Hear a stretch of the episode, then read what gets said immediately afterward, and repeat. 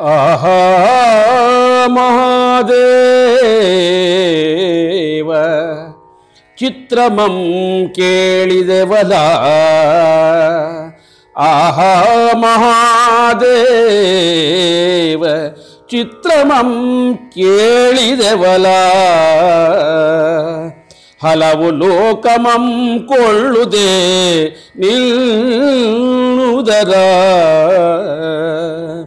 ಮಹಾನಿಶಾಚರ್ಯರಲ್ಲವೇ ನರಕಾಸುರನ ಮನೆಯ ಬಾಲಿಕೆಯರು.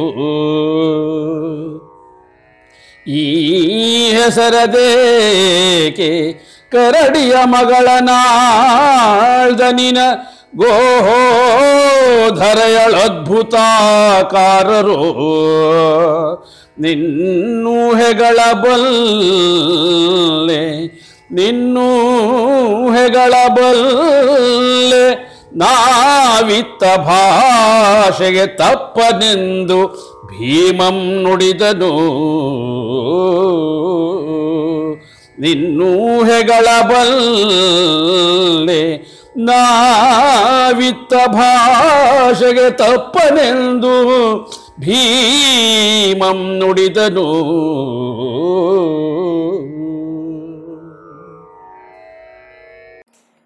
ಎಲ್ಲರಿಗೆ ನಮಸ್ಕಾರ. ಜೈಮಿನಿ ಭಾರತದ ಕಥಾ ಪ್ರಸಂಗದ ಹದಿನೈದನೇ ಕಂತನ್ನು ನಾವು ಇವತ್ತು ಕೇಳ್ತಾ ಇದ್ದೀವಿ. ನಿನ್ನೆ ದಿನ ಭೀಮನನ್ನು ಕೃಷ್ಣ ರೇಗಿಸ್ತಾ ಇದ್ದ. ಭೀಮಕೃಷ್ಣರ ಆ ವೈನೋದಿಕವಾದ ಸಂವಾದ ಇವತ್ತು ಮುಂದುವರಿತಾ ಇದೆ. ಬೆಹಾಗ್ರಾಗದಲ್ಲಿ ವಾಚನವನ್ನು ತಾವು ಕೇಳಿದ್ದೀರಾ ಆಹಾ, ಮಹಾದೇವ, ಚಿತ್ರಮಂ ಕೇಳಿದೆವಲ, ಹಲವು ಲೋಕಮಂ ಕೊಡದೆ ನಿನ್ನುದರಂ. ಆಹಾ, ನಿಶಾಚರಿಯರಲ್ಲವೇ ನರಕಾಸುರನ ಮನೆಯ ಬಾಲಿಕೆಯರು? ಅಂತ ಹೇಳಿ ಭೀಮ ಸವ್ವಾಸೇರಾಗಿ ನಿಂತು ಕೃಷ್ಣನಿಗೆ ಉತ್ತರ ಕೊಡ್ತಾ ಇದ್ದಾನೆ. ಅವರ ಇಬ್ಬರ ಮಧ್ಯ ಇರುವಂತಹ ಈ ಸಖ್ಯ ಸಲುಗೆ ತುಂಬ ಹೃದಯವಾಗಿದೆ ಅನ್ನೋದು ನಮಗೆ ಅರಿವಾಗ್ತಾ ಇದೆ. ನೋಡಿ, ಅವನು ಹೇಳ್ತಾ ಇದ್ದಾನೆ, ನಿನ್ನೆ ಭೀಮನನ್ನ ಏನೇನೆಲ್ಲ ಹೇಳಿ ರೇಗಿಸಿದ್ನೋ ಅದೆಲ್ಲವನ್ನೂ ಈಗ ಕೃಷ್ಣನ ಕಡೆಗೆ ತಿರುಗಿಸ್ತಾ ಇದ್ದಾನೆ ಭೀಮ. ಅವನ ವೀರದಷ್ಟೇ ಈ ಒಂದು ಹಾಸ್ಯ ಪ್ರಜ್ಞೆಯು ಕೂಡ ತುಂಬ ಮಹತ್ತರವಾಗಿ ಕಾಣ್ತಾ ಇದೆ. ನಿನ್ನೆ ದಿನ ಕೃಷ್ಣ ಹೇಳಿದ್ದ ಅಲ್ವಾ ಅವನಿಗೆ, ಅಬ್ಬಬ್ಬಾ, ಈ ಭೀಮನ ಹೊಟ್ಟೆ ಅನ್ನೋದು ಪೆಟ್ಟೆ. ಇವನಿಗೆ ಬುದ್ಧಿ ಇದೆಯಾ? ಆ ಬಕಾಸುರನಿಗೆ ಅಂತ ಮಾಡಿದ ಅಷ್ಟೂ ಅನ್ನವನ್ನು ತಿಂದನಲ್ಲ ಅಂತ ಹೇಳಿ ರೇಗಿಸಿದ್ದ. ಅದಕ್ಕೆ ಈಗ ನೋಡಿ ಭೀಮ ಹೇಳ್ತಾ ಇದ್ದಾನೆ, ಚಿತ್ರಮಂ ಕೇಳಿದೆವಲ್ಲ, ಆಹಾ, ನನ್ನನ್ನು ವಿಚಿತ್ರ ಅಂತ ನೀನು ಆಡ್ಕೊಂಡಿಯಲ್ಲ ಕೃಷ್ಣ, ನಿನ್ನ ವಿಚಿತ್ರ ಕೇಳು. ನಾನು ಬರೀ ಬಂಡಿ ಅನ್ನವನ್ನು ಹೊಟ್ಟೆ ಒಳಗೆ ತುಂಬಿಕೊಂಡ್ರೆ, ನಿನ್ನ ಹೊಟ್ಟೆ ಅದರೊಳಗೆ ಹಲವು ಹಲವು ಹಲವು ಲೋಕಗಳೇ ಇದೆ. ಅಷ್ಟು ದೊಡ್ಡದು, ಒಂದು ಬ್ರಹ್ಮಾಂಡ ಅಲ್ಲ ಮೆನಿ ಮೆನಿ ಯೂನಿವರ್ಸಸ್ ಅಂತ ಹೇಳ್ತೀವಲ್ಲ, ಹಾಗೆ ಈ ವಿಶ್ವದಲ್ಲಿ ಅನೇಕ ಬ್ರಹ್ಮಾಂಡಗಳಿವೆ ಅಂತ ಹೇಳಿ ಹೇಳ್ತಾರೆ. ಅನೇಕ ಲೋಕಗಳು ಅಂತ ನಮಗೆ ಗೊತ್ತಿರೋ ಹಾಗೇನೆ ಹದಿನಾಲ್ಕು ಲೋಕಗಳನ್ನು ನಾವು ಹೇಳ್ತೀವಿ. ಭೂಮಿಯಿಂದ ಕೆಳಗಡೆ ಏಳು ಲೋಕಗಳು, ಮೇಲಗಡೆ ಏಳು ಲೋಕಗಳು, ಹದಿನಾಲ್ಕು ಲೋಕಗಳು. ಹಾಗಲ್ಲದೆ ಎಷ್ಟು ನಕ್ಷತ್ರ ಮಂಡಲಗಳು, ಎಷ್ಟು ಬ್ರಹ್ಮಾಂಡಗಳು, ಇವೆಲ್ಲ ಇದೆ ಅನ್ನೋದನ್ನು ನಾವು ಓದಿ ಗೊತ್ತಿದೆ. ಅದನ್ನು ಇಲ್ಲಿ ಹೇಳ್ತಾ ಇದ್ದಾನೆ. ನಿನ್ನ ಹೊಟ್ಟೆ ಇದೆ ನೋಡು, ಅದು ನನ್ನದಕ್ಕಿಂತ ಮಹಾ ಉದರ, ಅದು ನಾನು ಬರೀ ಅನ್ನ ತುಂಬಿಕೊಂಡ್ರೆ, ನೀನು ಲೋಕಗಳನ್ನೇ ತುಂಬಿಕೊಂಡಿದೀಯಾ ಇನ್ನು ನನ್ನನ್ನು ವಿಚಿತ್ರ ಅಂತ ಹೇಳ್ತೀಯಲ್ಲ, ಇದು ಸರಿನೇ ಕೃಷ್ಣ ಅಂತ ಹೇಳಿ ರೇಗಿಸ್ತಾ ಇದ್ದಾನೆ. ಮುಂದೆ ಕೃಷ್ಣ ಹೇಳಿದ್ದ, ಈ ಹಿಡಿಂಬೆಯನ್ನು, ಆ ನಿಶಾಚರಿ ರಾಕ್ಷಸಿಯನ್ನು ಮನೆಯ ರಾಣಿ ಅಂತ ಮಾಡ್ಕೊಂಡು ಸಂಸಾರ ಮಾಡದ್ನಲ್ಲ ಇವನು ಅಂತ ರೇಗಿಸಿದ್ರೆ, ನೀ ನರಕಾಸುರನ ಸೆರೆಯಲ್ಲಿದ್ದಂತಹ ಹದಿನಾರು ಸಾವಿರ ಬಾಲಿಕೆಯರನ್ನ, ಅಂದರೆ ಯುವತಿಯರನ್ನ, ಹೆಂಗಸರನ್ನ ಬಿಡಿಸಿ ಅವರೆಲ್ಲರನ್ನೂ ಮದುವೆ ಆಗಿಯಲ್ಲಪ್ಪ ನೀನು. ಅವರೆಲ್ಲ ನಿಶಾಚರಿಯರಲ್ವಾ? ನರಕಾಸುರನ ಜೊತೆ ಇದ್ದವರೆಲ್ಲ ಏನು ದೇವತೆಗಳಾಗ್ತಾರ? ಅವರು ಎಲ್ಲರೂ ಕೂಡ ರಾಕ್ಷಸಿಯರೇ ತಾನೆ? ಮತ್ತು ನನ್ನನ್ನು ರೇಗಿಸ್ತಾ ಇದೆಯಲ್ಲ ಅಂತ. ಇನ್ನು ಭೀಮನ ಅದ್ಭುತವಾದ ಆಕಾರವನ್ನು ಅವನು ಕೃಷ್ಣ ಗುರಿ ಮಾಡಿ ರೇಗಿಸಿದ್ದ. ಅದಕ್ಕೆ ಈಗ ಉತ್ತರ ಕೊಡ್ತಾ ಇದ್ದಾನೆ ನೋಡಿ. ಹೌದು ಹೌದು, ನಂದೇ ಅದ್ಭುತವಾದ ಆಕಾರ. ನೀನು ಕರಡಿಯ ಮಗಳನಾದ ನಿನಗೆ. ಅಂದರೆ ಜಾಂಬುವಂತನ ಮಗಳಾದಂಥ ಜಾಂಬುವತಿಯನ್ನು ಕೃಷ್ಣ ಮದುವೆ ಮಾಡಿಕೊಂಡಿದ್ದು ಗೊತ್ತೇ ಇದೆ. ಸೆಮಂತಕ ಮಣಿಯನ್ನು ತರುವಂತಹ ಸಂದರ್ಭದಲ್ಲಿ ಆ ಜಾಂಬುವತಿಯನ್ನು ಭೇಟಿಯಾಗೋದು ಮತ್ತು ಜಾಂಬುವಂತ ಭಕ್ತನಾಗಿ ಇವನ್ ಕೃಷ್ಣನಿಗೆ ಜಾಂಬುವತಿಯನ್ನು ಕೊಟ್ಟು ಮದುವೆ ಮಾಡೋದು ಎಲ್ಲ. ಅದನ್ನು ಈಗ ಗುರಿ ಮಾಡಿ ಭೀಮ ರೇಗಿಸ್ತಾ ಇದ್ದಾನೆ. ಕರಡಿ ಮಗಳನ್ನು ಮದುವೆ ಮಾಡ್ಕೊಂಡಿದೆಯಲ್ಲ, ಅದಕ್ಕಿಂತ ಅದ್ಭುತವಾದ ಆಕಾರ ಇನ್ಯಾರಿಗಾದ್ರೂ ಇರೋದಕ್ಕೆ ಸಾಧ್ಯನೇ. ಕರಡಿ ಮಗಳ ಮದುವೆ ಆದವನು ಕರಡಿಯಾಗೇ ಇರಬೇಕು. ಅದಕ್ಕಿಂತ ಬೇರೆಯಾಗಿರೋದಕ್ಕೆ ಸಾಧ್ಯನಾ ಅನ್ನುವಂತಹ ಧ್ವನಿ. ಹೀಗೆ ನಿಂದೆಲ್ಲ ಊಹೆಗಳನ್ನು ನನಗೆಲ್ಲ ಚೆನ್ನಾಗಿ ಗೊತ್ತು. ನಿನ್ನ ಆಲೋಚನೆಗಳೆಲ್ಲ ಗೊತ್ತಪ್ಪ. ಏನು ಹೇಳ್ತಾ ಇದೀಯ ನೀನು? ಮಾತು ಕೊಟ್ಬಿಟ್ಟಿದ್ದೀನಿ ಧರ್ಮರಾಜಂಗೆ. ಅವನು ಈ ಭೀಮ ಏನಾದರೂ ಕುದುರೆ ತರಕ್ಕಾಗತ್ತಾ ಇವನಿಗೆ? ಇವನಿಗೆ ಬುದ್ಧಿ ಇದೆಯಾ? ವಿವೇಕ ಇದೆಯಾ? ಹೀಗೆ ಏನೇನೋ ಮಾಡಿದಾನೆ ಎಡವಟ್ಟುಗಳು ಅಂತ ಎಲ್ಲ ಹೇಳಿ ನನ್ನನ್ನು ರೇಗಿಸ್ತಾ ಇದೀಯಾ ಕೃಷ್ಣ? ನನಗೆ ಗೊತ್ತು ನಿನ್ನ ಆಲೋಚನೆಗಳೇನು ಅಂತ. ನಾನು ಭೀಮ ಯಾವತ್ತೂ ಕೊಟ್ಟ ಭಾಷೆಗೆ ತಪ್ಪೋದಿಲ್ಲ ಅಂತ ಹೇಳಿ ಭೀಮ ಹೇಳಿದ್ದಾನೆ ಅದಕ್ಕೆ ಕೃಷ್ಣ ಮುಂದೂ ಕೂಡ ರೇಗಿಸ್ತಾ ಇದ್ದಾನೆ ನೋಡಿ. ಹೌದಪ್ಪ, ಹೌದು. ನೀನು ಕೊಟ್ಟ ಭಾಷೆಯನ್ನು ತಪ್ಪೋನೇ ಅಲ್ಲ. ಏನೇನು ಮಾಡಿದೀಯ ನೋಡು ಅಂತ ಮತ್ತೆ ವಿನೋದದ ಸಂವಾದವನ್ನು ಕೃಷ್ಣ ಮುಂದುವರಿಸ್ತಾ ಇದ್ದಾನೆ ನೋಡಿ. ಭಾಷೆಯಂ ಕೊಟ್ಟು ತಪ್ಪುವನಲ್ಲ. ಭಾಷೆಯಂ ಕೊಟ್ಟು ತಪ್ಪುವನಲ್ಲ. ನೀನಾ ವಿಶೇಷಮಂ ಕಂಡು ಬಲ್ಲೆವು. ಹಿಂದೆರಣದೊಳಭಿಲಾಷಯಂ ಪೈಶಾಚರಂತೆ ಹೇಸದೆ ರಕ್ತಪಾನಮಂ ಮಾಡಿ ಒಡಲ ಪೋಷಿಸಿದ ಬಂಡತನವಿದು ನಿನ್ನ ಸಾಹಸಕ್ಕೆ ಭೂಷಣವೇ, ಹೋಗೆಲವೋ ಬಾಣಸಿಗ. ನಿನ್ನ ಸಾಹಸಕ್ಕೆ ಭೂಷಣವೇ.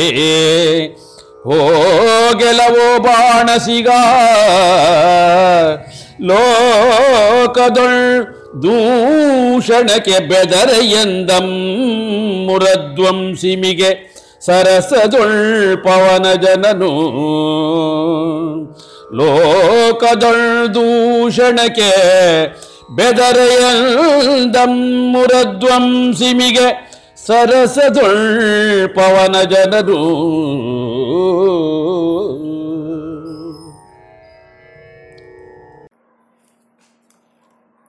ಬೆಹಾಗ್ ರಾಗದಲ್ಲೇ ವಾಚನ ಮುಂದುವರೆದಿದೆ. ಭಾಷೆಯಂ ಕೊಟ್ಟು ತಪ್ಪುವನಲ್ಲ, ನೀನ, ನೀನ್ ಆ ವಿಶೇಷಮಂ ಕಂಡು ಬಲ್ಲೆವು. ಹೀಗೆ ಆ ಷಟ್ಪದಿ ಆರಂಭ ಆಗ್ತಾ ಇದೆ.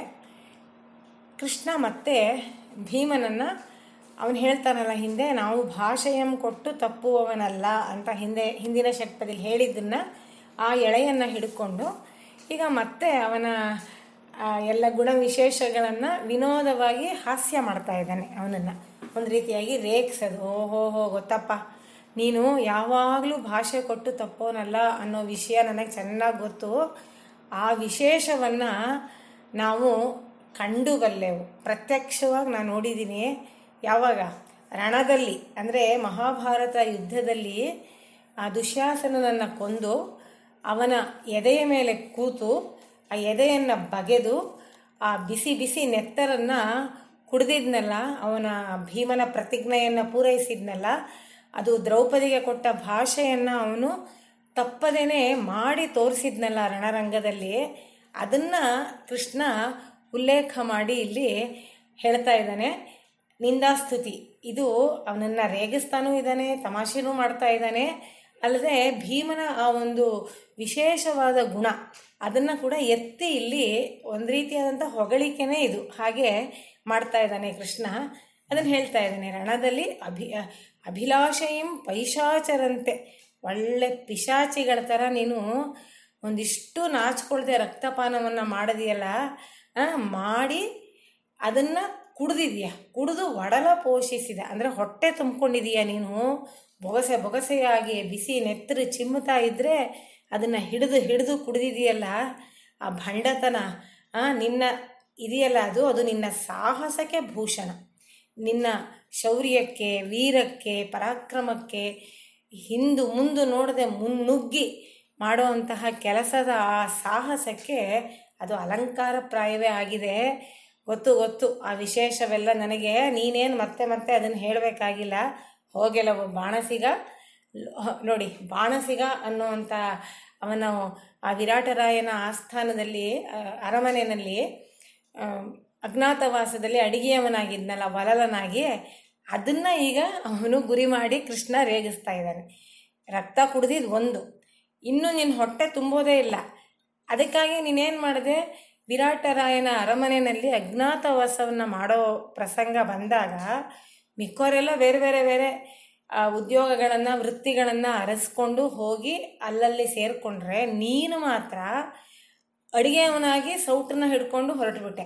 ಯಾಕೆ ಅಂದರೆ ನಿನಗೆ ಹೊಟ್ಟೆ ಚೆನ್ನಾಗಿ ತುಂಬಬೇಕು. ಅದಕ್ಕೆ ಅದೇ ದಾರಿ ಅಂತ ಹೇಳಿ ಅದಕ್ಕೆ ರೇಗಿಸ್ತಾ ಇದ್ದಾನೆ ಹೋಗೆಲ್ಲವ ಬಾಣಸಿಗ ಅಂತ ಹೋಗಲ್ಲ, ಗೊತ್ತಿದೆ ನನಗೆ ಅನ್ನೋ ಥರ. ಅಂದರೆ ಅವರಿಬ್ಬರ ಆ ಸಖ್ಯ ಅಥವಾ ಆ ಒಂದು ಗೆಳೆತನ ಆ ಮಟ್ಟದ್ದು. ಎಲ್ಲಿಯವರೆಗೂ ಹೋಗಿ ರೇಗಿಸಬಲ್ಲಂತಹ ಒಂದು ಗೆಳೆತನ ಅವರಿಬ್ಬರದ್ದು ಪಾಂಡವರ ಮಧ್ಯದಲ್ಲಿ. ಅದರಲ್ಲೂ ವಿಶೇಷವಾಗಿ ಭೀಮಾರ್ಜುನರ ಜೊತೆ ಕೃಷ್ಣನಿಗೆ ಈ ಸಲಿಗೆ ಇತ್ತು. ಧರ್ಮರಾಜನ ಜೊತೆ ಬೇರೆ ಥರ.